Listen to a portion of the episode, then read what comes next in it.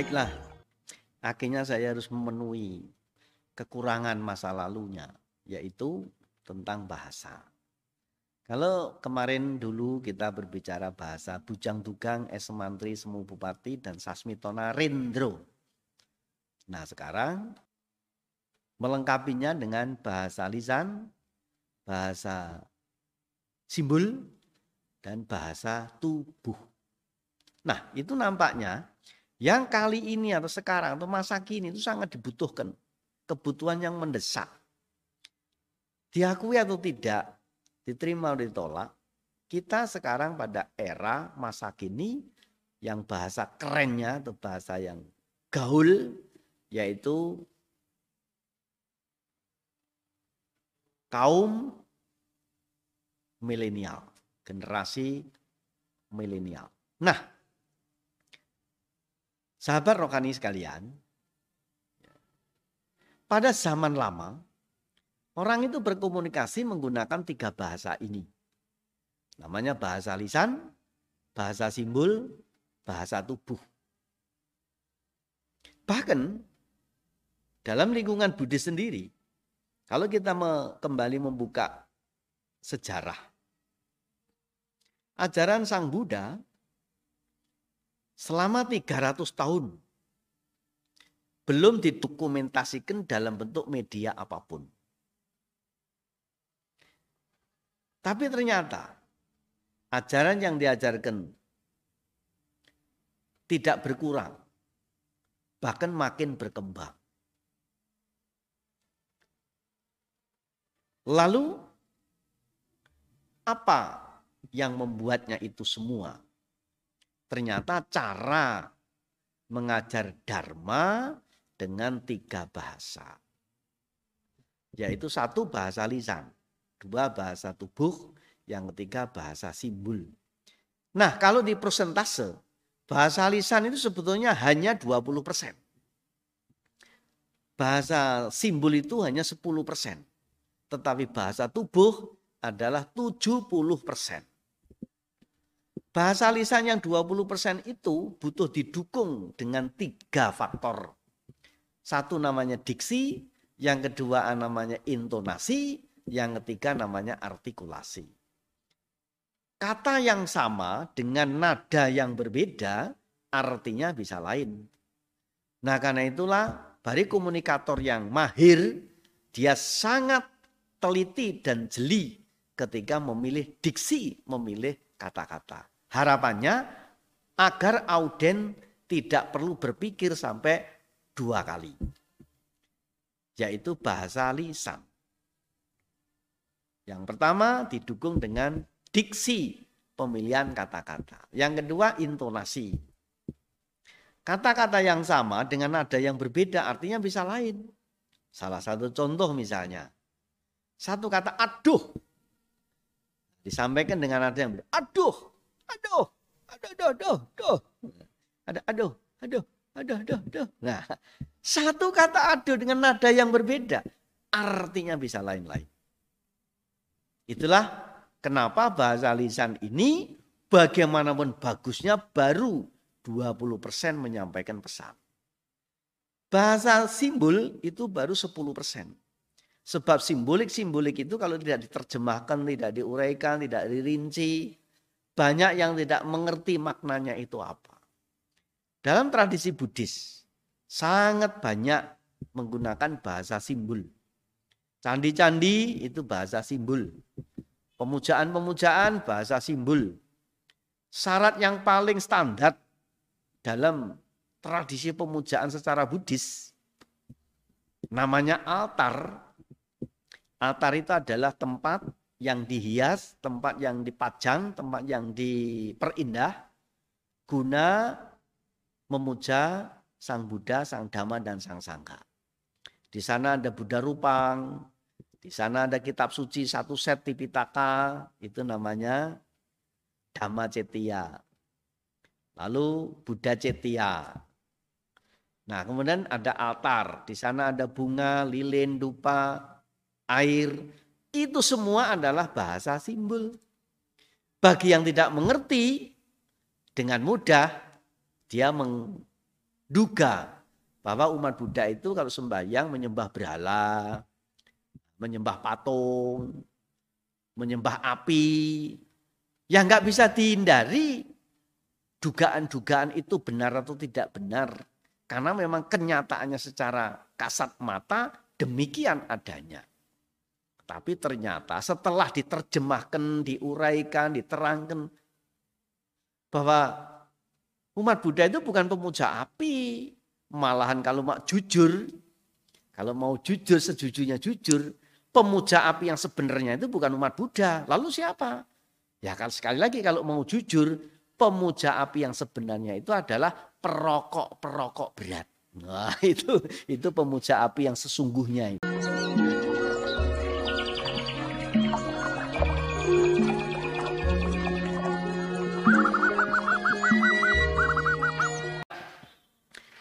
Simbolik. Yang mempunyai makna. Memberikan dorongan spiritual dalam kehidupan ini. Nah yang ketiga bahasa tubuh. Bahasa tubuh itu 70% menyampaikan pesan. Mungkin seseorang tidak perlu dengan bahasa verbal. Tapi dengan gerak-gerik tubuh itu sudah bisa dengan mudah dipahami. Misalnya menggerakkan tangan. Dari tangan, terus, nah ini artinya makan. Begini artinya minum. Begini artinya ngantuk. Begitu dan seterusnya. Bahkan kedipan mata itu juga sudah bisa menyampaikan pesan. Secara bahasa tubuh. Nah itulah.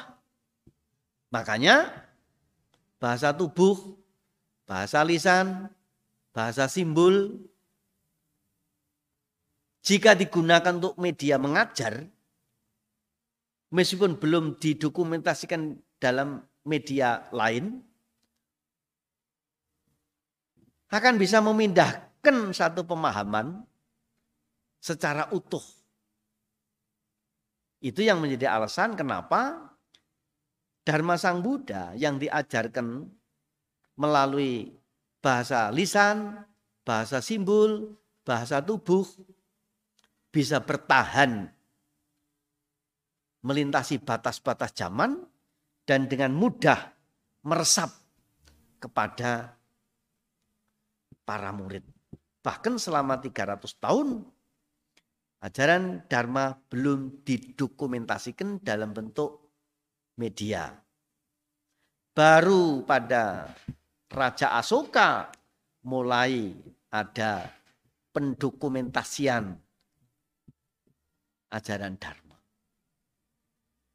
Nah, bahasa lisan, bahasa tubuh, bahasa simbol inilah yang oleh kaum modern dinamakan kopi darat.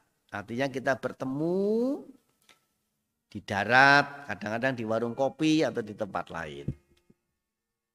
Maka kopi darat itu menjadi bahasa komunikasi yang efektif, yang lengkap. Kalaupun mengalami reduksi, mengalami kurang paham, bisa diminimalisir. Tapi dari kopi darat, alat komunikasi tadi, dengan kemajuan teknologi telekomunikasi sekarang ada perkembangan baru namanya kopi udara. Oh, jadi nggak perlu ketemu, lalu melalui udara. Dulu ada radio CB, ada walkie talkie, ada HT atau ya, radio, telepon dan lain-lain. Nah, ada lagi kemajuan teknologi yang lebih baru dari kopi darat menjadi kopi udara. Yang paling baru adalah kopi paste. Ketika sampai pada zaman kopi paste, itu sudah kehilangan banyak media. Dulu ada bahasa simbol, bahasa lisan, lalu bahasa tubuh.